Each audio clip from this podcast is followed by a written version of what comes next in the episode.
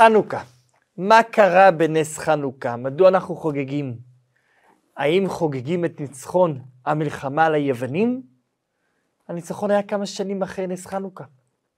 האם אנחנו חוגגים את ניצחון בית המקדש?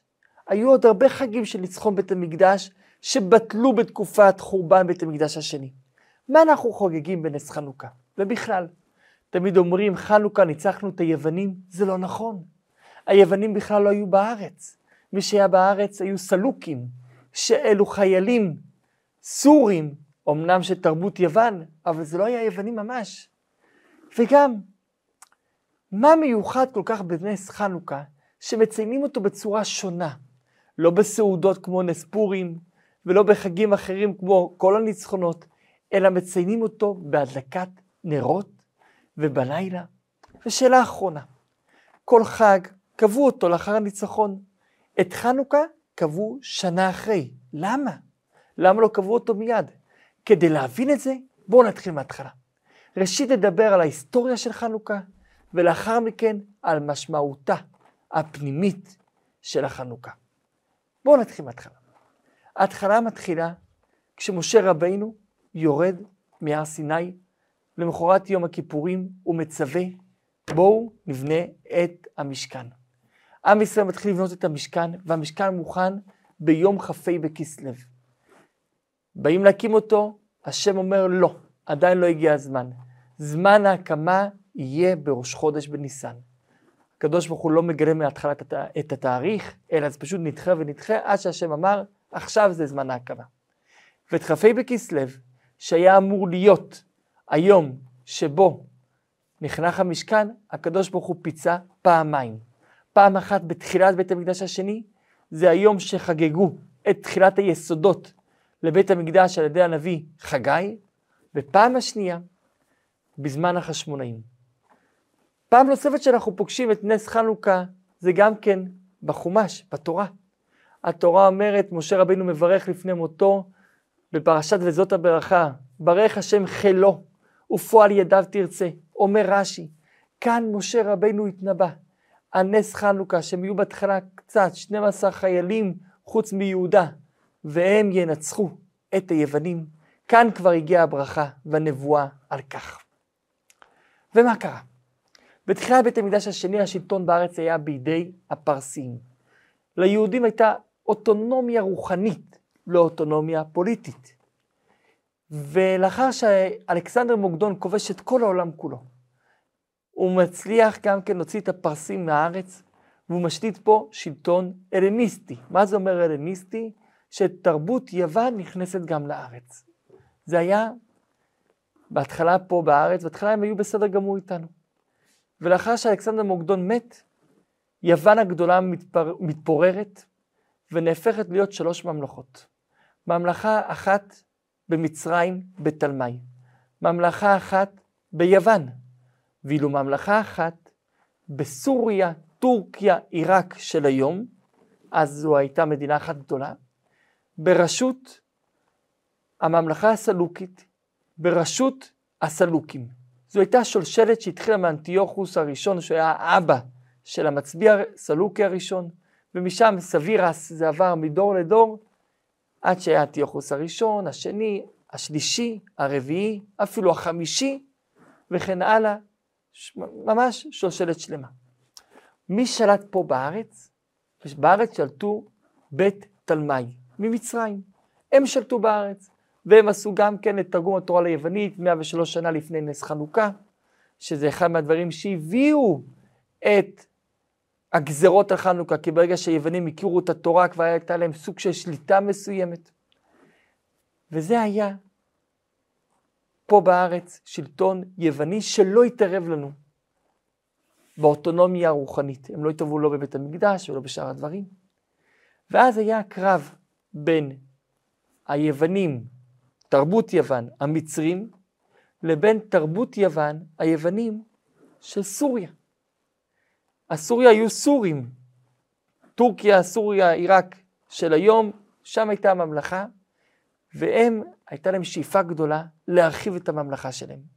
למה זה נקרא יוון? כי זו הייתה תרבות יוון, המוצא לא יווני, אלא תרבות יוונית. המלך אנטיוכוס השלישי עשה קרבות והצליח להוציא את התלמיים מהארץ.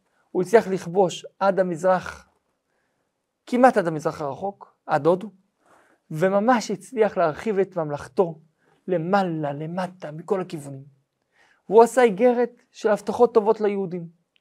ולאט לאט יותר ויותר יהודים התחילו להתייוון. מה זה אומר להתייוון? לקחת את תרבות יוון. התחילו להתנהג בתרבות יוון, התחילו להתנהג כמו יוונים, ולאט לאט תרבות יוון חדרה לתוך מחננו הטהור, לצערנו. לצערנו הרב. וככה זה נמשך, ונמשך. וכשאנטיוכוס השלישי מת ובמקומו עלה אנטיוכוס הרביעי, הוא כבר הפך את זה לשיטה. לא יותר השלטה בצורה טובה, אלא מעכשיו השלטה בכוח הגזרות. הוא פנה לעמים תחת ממלכתו ואמר להם לבטל את הדתות שלהם. ופה בארץ הוא נתקל בהתנגדות. מצד אחד בארץ היו כבר הרבה מתייוונים. אפילו בית המקדש התחיל להישלט בידי המתייוונים. עד כדי כך שבית המקדש חולל ונהיה שם כהן גדול מתייוון. לא כהן גדול משלנו. והתחיל להיות תרבות יוון ופסלים בבית המקדש. אבל עדיין מי שרצה לעשות תורה ומצוות יכל לעשות. בא אנטיוכוס הרביעי ואמר, עכשיו אני גוזר. אסור יותר לא שבת, לא ברית מילה ולא ראשי חודשים. למה לא את שלושתם? שבת זה הברכה של היהודי, זה הכוח, זה יהודי שומר שבת, יש לו את כל הברכה. כמו שאנחנו אומרים, לקראת שבת לכו ונלכה, כי היא מקור הברכה. שבת זה אמונה שלמעלה מהשכל. ברית מילה זה הקשר הבלתי יאומן עם הקדוש ברוך הוא, ואילו ראש חודש, כי בלי חגים אין יהודי. בלי קביעות החגים שתלויה בראשי החודשים, בלי התאריכים, גם כן אין עם ישראל. ככה הוא רצה להחליש את העם. הוא עשה את הגזרות, וכאן היה הבדל. היו את היהודים שהיו מתייוונים, והם זרמו עם זה. החליפו את שמותיהם, והחליפו את לבושם, וחדלו מקיים תורה ומצוות. בעיקר אלו היו יושבי הערים הגדולות. והיו את היהודים תושבי הכפרים, שהם החליטו להילחם. באותו הזמן, הייתה משפחה יהודית שגרה בירושלים. משפחת יוחנן כהן גדול. אחד מבני המשפחה קראו לו מתתיהו. הוא מכונה חשמונאי מכמה סיבות, ואותו מתתיהו רואה שאי אפשר לקיים את מצוות התורה, אף על פי שהוא מגיע ממשפחת יריב הכהן, ואביו יוחנן, הם מגיעים מהכי הכי מיוחסים שבכהנים, הוא עוזב את ירושלים ועובר עם בניו לעיר מודיעין. העיר מודיעין של היום קרויה על שם אותה עיר מודיעין, בלשון המקורי שלה, ושם הוא מתיישב כדי לשמור על תורה והמצוות בשקט, בלי הפרעות. והיוונים התחילו לאכוף את הגזרות של אנטיוכוס. הם הסתובבו ממקום למקום החיילים שלהם, ולא נתנו לעשות ברית מילה. הרבה יהודים מהערים הגדולות, בעיקר מירושלים וסביבותיה, ברחו מהבתים שלהם ועברו למערות. שם יכלו לקיים את התורה והמצוות. אבל נשות ישראל הטהורות והקדושות, כשנולד להם בנים, כשנולדו להם בנים, ולא נתנו להם לעשות ברית מילה, ואמרו אם יעשו ברית מילה נהרוג אותם, הם נעמדו על החומה ומסרו את נפשם בקדושת שמו יתברך, קפצו מעל החומה עם הילד, לאמור, אנחנו לא נוותר על דתנו, אנחנו נילחם ונמות למען דתנו. זה גם גרם שאלו שבמערות הצטרפו למרד. שעוד מעט מתחיל. מתתיהו נמצא בעיר מודיעין ושם אפשר לקיים תורה ומצוות עד שיום אחד בשורה לא טובה. מגיע שליח המלך עם חזיר והמתייוונים שאלו יהודים שהתחילו להתנהג כמו יוונים בונים מזבח ואז באים להעלות את זה ומחייבים את כל היהודים להשתתף בהקרבה של החזיר על המזבח ולהקריב אותו. מתתיהו שנמצא שם בא וכאילו בא להקריב, ובמקום להקריב הוא עולה, והורג עם הסכין את היווני, שליח המלך, ואת המתייוון. מי להשם אליי? הוא צועק, ופותח במסע המרד. המרד בהתחלה מרד רוחני, לא קרבות, אבל כל פעם שבאים היוונים לדכא את המרד הרוחני, משיבים להם חזרה מלחמת גרילה. מה הכוונה? באים, מכריחים היוונים לעשות איזה עבירה, באזור מודיעין, מתתיהו בניו לא נותנים להם לעשות עבירה, ומחזירים להם בחזרה איזו מלחמה. וככה יש מרד, עד שיום אחד מתתיהו ובניו רואים שמסוכן להישאר במודיעין, הם עוברים לערים הקרובים למודיעין, לערי גופרה, ומתחילים לאמן את הצבא. מתחילים להתאסף אליהם כל מיני אנשים מכל מיני מערות. כי היוונים היו מחפשים את היהודים במערות, והיו הורגים אותם, הם היו מעשנים בכניסה למערה עשן, כדי שכל מי שבפנים ייהרג מחנק, וכל מיני דברים כאלה. אז היהודים מתאספים מהמערות, ובאים למתתיהו ובניו. ובשיא ההכנות, מתתיהו הולך למות. ובזמן שהוא הולך למות, הוא קורא לחמשת בניו. יהודה המכבי נמצא שם, גם שמעון, גם יונתן, גם יוחנן. כל הבנים נמצאים, כל החמישה. אומר יהודה, אתה תהיה שר הצבא, אתה תמשיך את המרד. ואילו שמעון, אתה החכם, אתה תהיה המנהיג, זה שנותן עצה ותבונה. סוג של נשיא המרד. ולכן הוא נפטר ובניו ממשיכים במרד.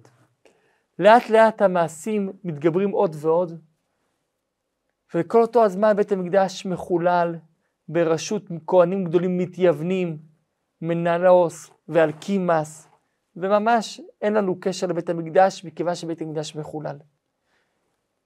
ולאט לאט היוונים, שכמו שאמרנו, לא הכוונה ליוונים מיוון, אלא ליוונים שנמצאים בסוריה, לתרבות יוון, שומעים על מה שקורה בארץ ושולחים חיל מצב בראשות ניקנור להרגעת העסק. הם בטוחים שהכל יירגע כי החשמונאים יהיו כמה בודדים, ואילו הם היו צבא של עשרות ואפילו מאות אלפי חיילים, הם מגיעים לארץ ועושים קרב, ובקרב הזה יהודה המכבי מנצח. חוזרים חזרה, שולחים שוב תגבורת, עוד פעם קרב, ושוב יהודה מנצח. ואז מצליחים בקרב השלישי לכבוש את ירושלים, מתארים את ירושלים, נכנסים לבית המקדש, ומה שהם רואים, פורצים בבכי, או רואים את הכלים מחוללים, את המזבח מחולל. הם מפנים את אבני המזבח וגונזים את זה בבית המוקד. הם בונים מנורה חדשה משיפודים של מתכת מצופה בעץ. הם מנקים את בית המקדש מכל הטומאה. באים להדליק בשמן, רואים יש בעיה, כל השמנים של בית המקדש פתוחים. ויש לנו כלל שמן שהוא טמא, אסור להקריב בו. נכון שמהדין היה מותר להם להקריב, איך יכול להיות? כי יש כלל עוד יותר מעניין, שאם כל הציבור, ואפילו אם רוב הציבור טמא, טומאה הותרה בציבור. והיה מותר להם להקריב, אבל הם לא רוצים לחנוך את בית המקדש עם משהו טמא. הם עושים מסירות נפש, והם ממשיכים לחפש, עד שהם מוצאים פח קטן של שמן חתום בחותמו כהן גדול, שלא נטמע, כי זה עדיין עם החותם, היוונים לא פתחו אותו. מדליקים ממנו. היה אמור להיות שם רק יום אחד בלבד. ואילו המנורה הטהורה דלקה שמונה ימים, עד שהספיקו לעשות שמן זית טהור, כי שבעה ימים הם היו צריכים להתאר מהטומאה הם בעצמם, ועד שהכינו ביום השמיני, לקח זמן, לאחר שמונה ימים הם מדליקים את המנורה. ואז הם רואים את הנס הגדול, ששמונה ימים המנורה דלקה ברצף, משמן של יום אחד, שמונה ימים דלק. זה עיקר הניצחון. הנפש היהודי נשארה, אי אפשר לטמא אותה, הקדושה נשארה. זה עיקר הניצחון. היוונים כמובן לא השלימו עם המצב, ושוב שלחו חיל מצב, ועוד מלחמה, ויהודה המכבי נהרג במלחמה. ולאחר מכן אח שלו יוחנן, ואח שלו יונתן, תופסים פיקודים על המלחמה. ולאחר שגם הם נהרגים, כל ארבעה הבנים נהרגו, חוץ משמעון, שהוא היה אמור להיות האיש שמנהל, והוא אכן מונה להיות הנשיא לאחר המלחמה. הוא בונה את ממלכת החשמונאים פה בארץ, לאחרי ששמעון מת, מלאך בנו יוחנן, לאחר מכן ינאי המלך, לאחר מכן שלום ציון המלכה, לאחר מכן בניה, התחילה שושלת שלמה של מלוכה שהתחילה באותו שמעון. אבל גם שמעון הצליח להוציא את היוונים סופית מהארץ. עשר שנים לאחר תחילת המרד, בא ניצחון לארץ ישראל. ומעניין מאוד, אנחנו לא חוגגים את הניצחון שהיה כאמור עשר שנים לאחר תחילת המרד, שאז היוונים יצאו, אנחנו חוגגים את חנוכה, את נס פח השמן, שזה היה באמצע המלחמה. שנים אחרי זה המשיכו להילחם. כי הניצחון של חנוכה זה לא ניצחון הלאומניות שהצלחנו פה לכבוש ארץ, הניצחון של חנוכה זה ניצחון הרוחניות, ניצחון הנשמה, שאף אחד לא יכול עלינו. ולכן אנחנו קוראים לזה מלחמה מול היוונים. אפילו שזה יהיו חבר'ה מסוריה, זה לא משנה המוצא שלהם. מה שמשנה שהייתה כאן מלחמת תרבויות, מלחמה של תרבות יוון מול תרבות ישראל.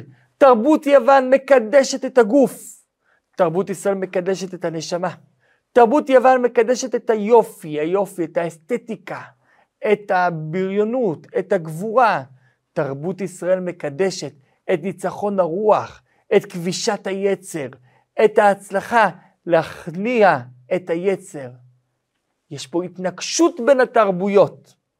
כשתיארו את בית המקדש והחזירו את בית המקדש לשלטון יהודי ולא לשלטון יווני, אז היה הניצחון. נכון שהניצחון להוציא את היוונים מהארץ גם כן חשוב, והוא לקח כמה שנים אחרי זה, אבל לא את זה אנחנו חוגגים. אנחנו חוגגים את ניצחון הרוח על החומר, את ניצחון הקדושה על הטומאה. וזה מה שהיוונים גם כן רצו. בחסידות מוסבר שהיוונים לא חיפשו להשכיח את התורה שלנו. מה הם כן חיפשו? להשכיחם תורתך. את זה שזה תורת השם. מה הם רצו? לא היה אכפת להם שנלמד תורה, רק שנראה זה כשכל, כדברי חוכמה. תורת השם? זה לא מתאים. אל תלך לדברים שמעל היגיון, תהיה הגיוני. ולכן כל מה שמעל ההיגיון, היוונים נלחמו בו. וזו הסיבה גם כן שהם טימאו את השמנים, הם עברו שמן שמן לטמא אותו, פתחו וטימאו אותו, למה? טומאה וטהרה אין בזה היגיון. נכניס למעבדה תפוח טמא שנגע בו מת, או מישהו שנגע במת, ותפוח טהור שלא נגע, הם יראו בדיוק אותו דבר, לא נראה שום דבר במעבדה. למה? כי זה טומאה רוחנית. את זה לא היו מוכנים היוונים לקבל. דבר איתי דברים הגיוניים, מה אתה מדבר איתי דברים לא הגיוניים? הם לא היו מוכנים לקבל את זה. וזה היה המלחמה זו הייתה מלחמה שלהם בנו. הם אמרו, תעשו רק את הדברים ההגיוניים. מה שמעל ההיגיון, כמו שבת, ששבת אומנם יש בה הרבה היגיון, אבל יש בשבת גם מעל ההיגיון. כי אם אני רוצה עכשיו לנסוע ברכב, אולי זה יותר קל. באה התורה אומרת לך לא, תשמור את השבת גם מה שאתה מבין וגם מה שאתה לא מבין. את זה היוונים לא הבינו. ובמיוחד הם נתפסו לטומאה וטהרה, כי כל דבר, כמו אפילו בשבת, יש היגיון ויש גם דברים מעל ההיגיון. טומאה וטהרה כולם מעל ההיגיון. אדם נמצא בלוויה של מישהו בר מינן, הוא עושה מצווה, מצווה הכי גדולה שיש, חסד של אמת, והוא נהיה טמא. למה? אלא זה מעל ההיגיון. ולכן הם באו ולקחו את השמנים באחד וטימאו אותו. וכשנמצא פח קטן של שמן, שהיה טהור, זאת אומרת שהם לא הצליחו לטמא את הכל, אלא נשאר משהו טהור, זה היה הניצחון הגדול. ואת זה אנחנו חוגגים. ולכן נס חנוכה, בשונה משאר החגים, נקבע שנה אחרי. לא בגלל שעדיין הייתה מלחמה, המלחמה המשיכה גם אחרי זה. ולכן הם לא חיכו לסיום המלחמה כדי לקבוע את נס חנוכה. שנה אחרי שראו, שנה זה כל השינויים שיש, שממשיכים להיות בטהרה ובקדושה, ולא נופלים לתרבות יוון, ולא נופלים לטומאה, אלא נמצאים בטהרה, אז אם כן יש לנו אכן חג רוחני, קבעו את החג הזה, את חג החנוכה. וזו הסיבה שאנחנו מוצאים גם כן הבדל גדול מאוד בין חנוכה לבין פורים, שאלו שני חגים מאוחרים שהגיעו לאחר חורבן בית המקדש הראשון. פורים זה חג שבו אנחנו עושים סעודות, משלוח מנות, מתנות לאביונים, מסיבות גדולות, שמחה, משתה. חנוכה אין חובה לעשות סעודות, אין חובה לעשות שמחה ומשתה. מה כן יש? הדלקת נרות. בפורים אנחנו חוגגים את כך שהמן ניסה להשמיד אותנו, את הגוף שלנו, והוא לא הצליח, ניצחנו. לכן אנחנו חוגגים את ניצחון קיום הגוף של עם ישראל בדברים של קיום הגוף, סעודות, משתה ושמחה, משלוח מנות, מתנות ואביונים. בחנוכה אנחנו חוגגים את ניצחון הנשמה של עם ישראל, שהיוונים לא הצליחו להשליט את תרבות יוון, וגם מה שהם כן הצליחו, הצלחנו להוציא את זה מהם. את זה אנחנו חוגגים בחנוכה, לכן בחנוכה החג הוא רוחני יותר, הלל, הודעה להשם, קריאת התורה, והדלקת נר חנוכה כל ערב. והכי חשוב, לפרסם את הנס. לא רק אתה תדליק, אלא לפרסם לכולם, לעשות חנוכיות ציבוריות, לעשות חנוכיות אפילו ברחובות, לפרסם את הנס כמה שיותר, כדי להראות את הניצחון של תרבות ישראל על תרבות יוון, של תורת ישראל על תרבות יוון. זה הניצחון של חנוכה, ולכן מדליקים נר. למה נר? כי הנר יש לו מסוגלות לגרש את החושך. כי חושך לא מגרשים עם מקלות, חושך מגרשים עם אור. ולכן כשאדם מוסיף באור, אתן דוגמה פשוטה, אם מישהו מתנהג לא יפה, אם אני גם מתנהג לא יפה, לא עזרתי, אלא רק שנינו התנהגנו לא יפה. אבל אם אני אתנהג יפה, אז הוא ילמד מזה וגם הוא יתנהג יפה. ככה מגרשים חושך. חושך מגרשים באור. ולכן בחנוכה אנחנו מגרשים את החושך. ולכן יש פה עוד משהו פלאי. כל המצוות עושים אותה ביום. לולב ביום, הכל ביום. בית המקדש, הכל היה ביום, את המנורה הדליקו אותה ביום. ואילו בחנוכה מדליקים אותה דווקא בלילה, ודווקא על פתח ביתו מבחוץ. למה? כי חנוכה המטרה היא להאיר את החושך, את החושך של יוון. ולכן עושים את זה בלילה כדי להאיר את החושך. ולכן עושים את זה פתח ביתו מבחוץ כדי לתאר את הרחוב. ולכן הרבי מלובביץ' תיקן וביקש לצאת לשמח יהודים בשמחת החנוכה ולהדליק איתם חנוכיות ולעשות את זה פומבי, ציבורי. לעשות חנוכיות ציבוריות כי יש דין, שכשיש עשרה יהודים אפשר לברך עוד הפעם אפילו שעשית בבית. כמו בבית הכנסת שמברכים עוד הפעם כשיש עשרה יהודים כדי לפרסם את הנס. אז הוא אמר לעשות כמה שיותר, לפרסם את הנס הזה גם במקומות המורחקים ביותר. וזו הסיבה שעל פי תקנתו יש את החנוכיות הגדולות האלה שרואים בצמתים וברחובות ובכל מקום ומקום כדי לפרסם את הנס, וכל אחד יכול לעשות מה שהוא יכול כדי לפרסם יותר ויותר את הנס. כי הניצחון, הניצחון של חנוכה זו הגאווה היהודית. אנחנו גאים בכך שאנחנו יהודים. אנחנו גאים בתרבות שלנו. אנחנו פוסלים את תרבות יוון. התרבות שלנו ניצחה, את זה אנחנו חוגגים. ולכן אנחנו חוגגים את זה דווקא בנר. ולכן, כל יום אנחנו מוסיפים עוד נר. כי כשאתה מוסיף בקדושה, אף פעם לא לעצור. תמיד צריך להתקדם ולהתקדם עד שמגיעים לשמונה שזה מעל הטבע. תמיד להתקדם עד שאתה מגיע לשם. וזה גם מסר בחיים שלנו. אתה נמצא במעלה רוחנית, אתה נמצא באיזו דרגה, אל תנוח, אל תישאר, תוסיף ותוסיף ותוסיף ותתקדם עד שתכבוש את העולם. וגם נשים מחויבות בנס חנוכה בדיוק כמו הגברים. מה החידוש? כי בדרך כלל נשים פטורות ממצוות עשה שתלויות בזמן, כמו סוכה, אבל בחנוכה הן חייבות. למה? בפשטות חז"ל אומרים, גם הם היו באותו הנס. כמו שסיפרנו על אנשים שהשלוחו את, את עצמן יחד מהבנים שלהם, וכמו הסיפור על אותה יהודית, ביתו, ביתו של מתתיהו, שהיה חוק שהיוונים עשו שכל כלה צריכה להיות פעם ראשונה יחד עם ההגמון היווני, ורק לאחר מכן היא יכולה להתחתן עם בעלה. וכשהיא נלקחה, באו אחים שלה, אמרו לה, לא, מה אל תדאגו, אני אלך ואני אסדר את הכל. והיא הלכה, ולפני שהיא ניגשת אליו, היא אומרת לו, בוא נשתה משהו, ומשקה אותו בחלב. ולאחר שהיא משקה אותו בחלב, היא, כורת, היא כורתת את הראש של אותו שר יווני ומוציאה את הראש של האח, האחים שלה. והאחים רואים את הניצחון, פורצים בקרב ומנצחים. ואז הוחלט שגם אנשים יהיו חלק מאותו הנס, אבל יותר בעומק, כדי להאיר את החושך. כולם שותפים בהארת החושך. לכן נר חנוכה זה נר אישו ביתו. הבית של האדם, זה הבסיס להאיר את החושך. את להאיר את החושך, כולנו שותפים בזה. ולכן אין הבדל מי, כולם צריכים להאיר את החושך, להדליק את הנר חנוכה, לגרש את החושך, לעשות את זה בבית עם כל המשפחה, לחזק את התא המשפחתי, לחזק את הלכידות המשפחתית. כשאנחנו מחזקים את המשפחה, אנחנו יכולים גם כן להאיר את החוצה ולגרש את החושך מבחוץ. יהי רצון שנזכה במהרה בימינו לבניין בית המקדש השלישי, ואז נזכה להדליק שוב את המנורה הטהורה במהרה בימינו, אמן.